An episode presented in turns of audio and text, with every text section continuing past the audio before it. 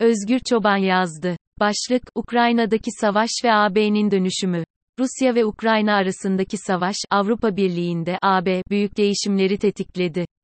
Bu değişimlerin kuşkusuz en etkili olanı ekonomik alanda yaşandı. Rusya gibi kıtanın önde gelen enerji tedarikçisi olan bir ülke ile ekonomik ilişkiler yaptırımlarla sınırlandırıldı ve Rus enerji kaynaklarına olan bağımlılık azaltıldı. Daha da önemlisi güvenlik ve savunma konuları, iklim koruma çalışmaları ile diğer ekonomik perspektiflerin önüne geçti.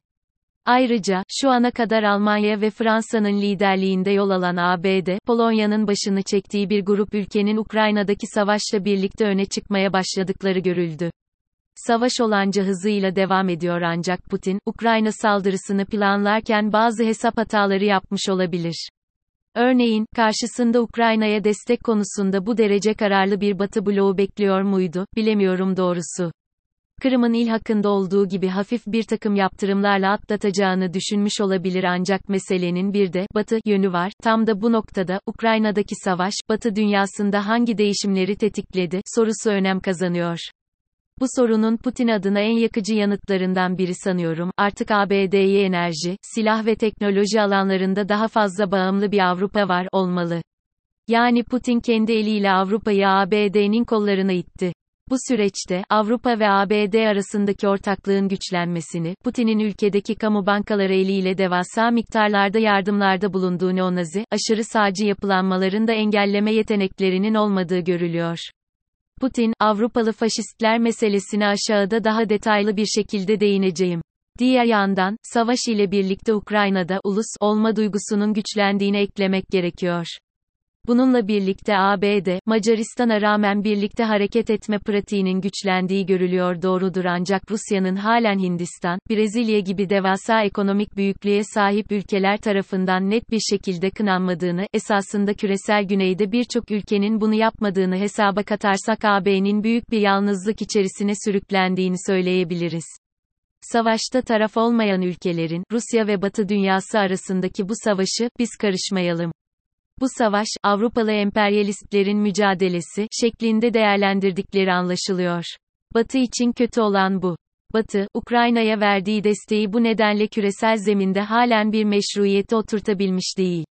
Aksine, küresel güneyin büyük bir bölümü Afrika'daki varlıklarını ve etkilerini güçlendiren Rusya ve Çin ile ekonomik ve jeopolitik bağlar kurmaya devam ediyor. Öte yandan, süreç böyle ilerlerken Putin'in savaşa ilişkin söylemleri, beklentilerin aksine çatışmaların uzayacağını gösteriyor. Savaşın her iki tarafı da ne olursa olsun geri adım atmak istemiyor. Bu bağlamda, Moskova'nın yanında saf tutan, Başkan Putin'e siyasi ve ekonomik destek veren Çin'in tutumu belirleyici olacaktır. Pekin, Rusya'ya askeri yardım gönderme gibi bir girişimde bulunursa sadece Ukrayna'da değil tüm dünyada durum daha da karmaşık bir hal alabilir.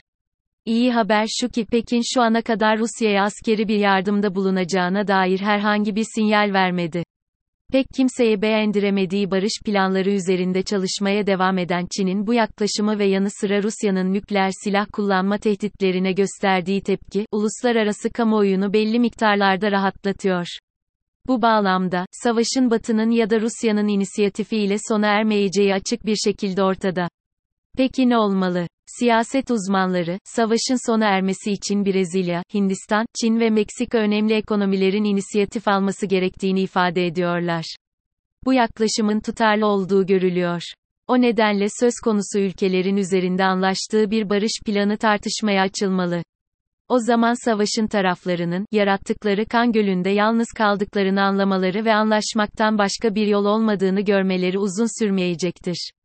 Aksi halde bu savaşın devam etmesi, dünyaya daha fazla kaos, daha fazla acı ve gözyaşından başka bir şey vaat etmiyor. Diğer yandan, söylemlerinden savaşı sürdürmekte ısrarlı olduğu anlaşılan Putin'in galip geldiğini ve Ukrayna'nın da Rusya'nın şartlarını kabul ederek teslim olduğunu düşünelim. Bu durumda Batı'nın tutumu nasıl şekillenecek? Elbette, kaos büyüyecek ve işler içinden çıkılamaz hale gelecek. Nokta. Batılı devletler, bu durumda ivedilikle, uluslararası hukuka aykırı şekilde, silah zoruyla şekillendirilmiş sınırları tanımayacaklarını ilan edeceklerdir. Bu şekilde, Rusya ve Ukrayna sınırında bazı devletler tarafından tanınıp bazıları tarafından tanınmayan bölgesel alanlar ortaya çıkacaktır. Tıpkı Kıbrıs meselesinde olduğu gibi ama bahsettiğimiz bu durumun yaratacağı jeopolitik tsunami Kıbrıs sorunuyla kıyaslanamayacak şekilde büyük ve yıkıcı olacaktır. Son olarak sınırları tartışmalı hale gelen bir Ukrayna'nın AB ya da NATO gibi ittifaklara katılması zorlaşacaktır. NAZİLER'e karşı savaşıyoruz. Bir mesele daha var. Putin'in Ukrayna saldırısını Nazileri temizliyoruz diskuru üzerine oturtuyor olması gerçekten ilginç. Avrupa'daki çok sayıda neonazi, aşırı sağcı siyasi yapılanmaların hamiliği görevini üstlenmiş olan Putin'in Ukrayna'da Nazi temizliği yaptığını iddia etmesi en hafif tabirle utanmazlık oluyor. AB'yi temelinden dinamitlemeyi amaçlayan Matteo Salvini, Silvio Berlusconi, Viktor Orban ve Marine Le Pen gibi irili ufaklı birçok faşist liderin kankası olan Putin'in emperyalist emellerini Nazi karşıtı kisvesi altında gizlemeye çalışması beyhude bir çaba.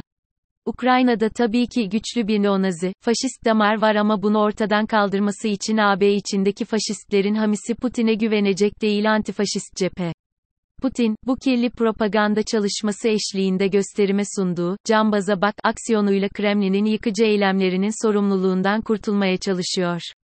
Sonuç olarak, tüm bu olan biten etrafında yeni bir AB şekilleniyor. Yeni AB'de kötü olan şu ki insancıl ve çevreci politikaların yerini hızla güvenlikçi ve militarist politikalar alıyor. Bu, kimsenin kazançlı çıkamayacağı bir süreç. Ağır aksak da olsa sınırları içerisindeki ülkelerde demokrasinin yaşamını sürdürdüğünü göz önüne alırsak, temel hedef AB'yi ilkeleriyle birlikte ayakta tutmaya çalışmak olmalı. Aksi halde, küresel bazda, demokratik yönetimler, kadrajının daha da daralmaya devam edeceğini, Orban, Erdoğan, Trump, Kaczynski benzeri popülist otokratlar ile Giorgia Meloni, Marine Le Pen gibi neonazilerin sayısının hızla arttığını göreceğiz. Bu türden bir gelişmenin neye yol açacağını öngörmek için kahin olmaya gerek yok. Başımızı biraz geriye çevirip, örneğin 2. Dünya Savaşı öncesine bakalım yeterli olacaktır.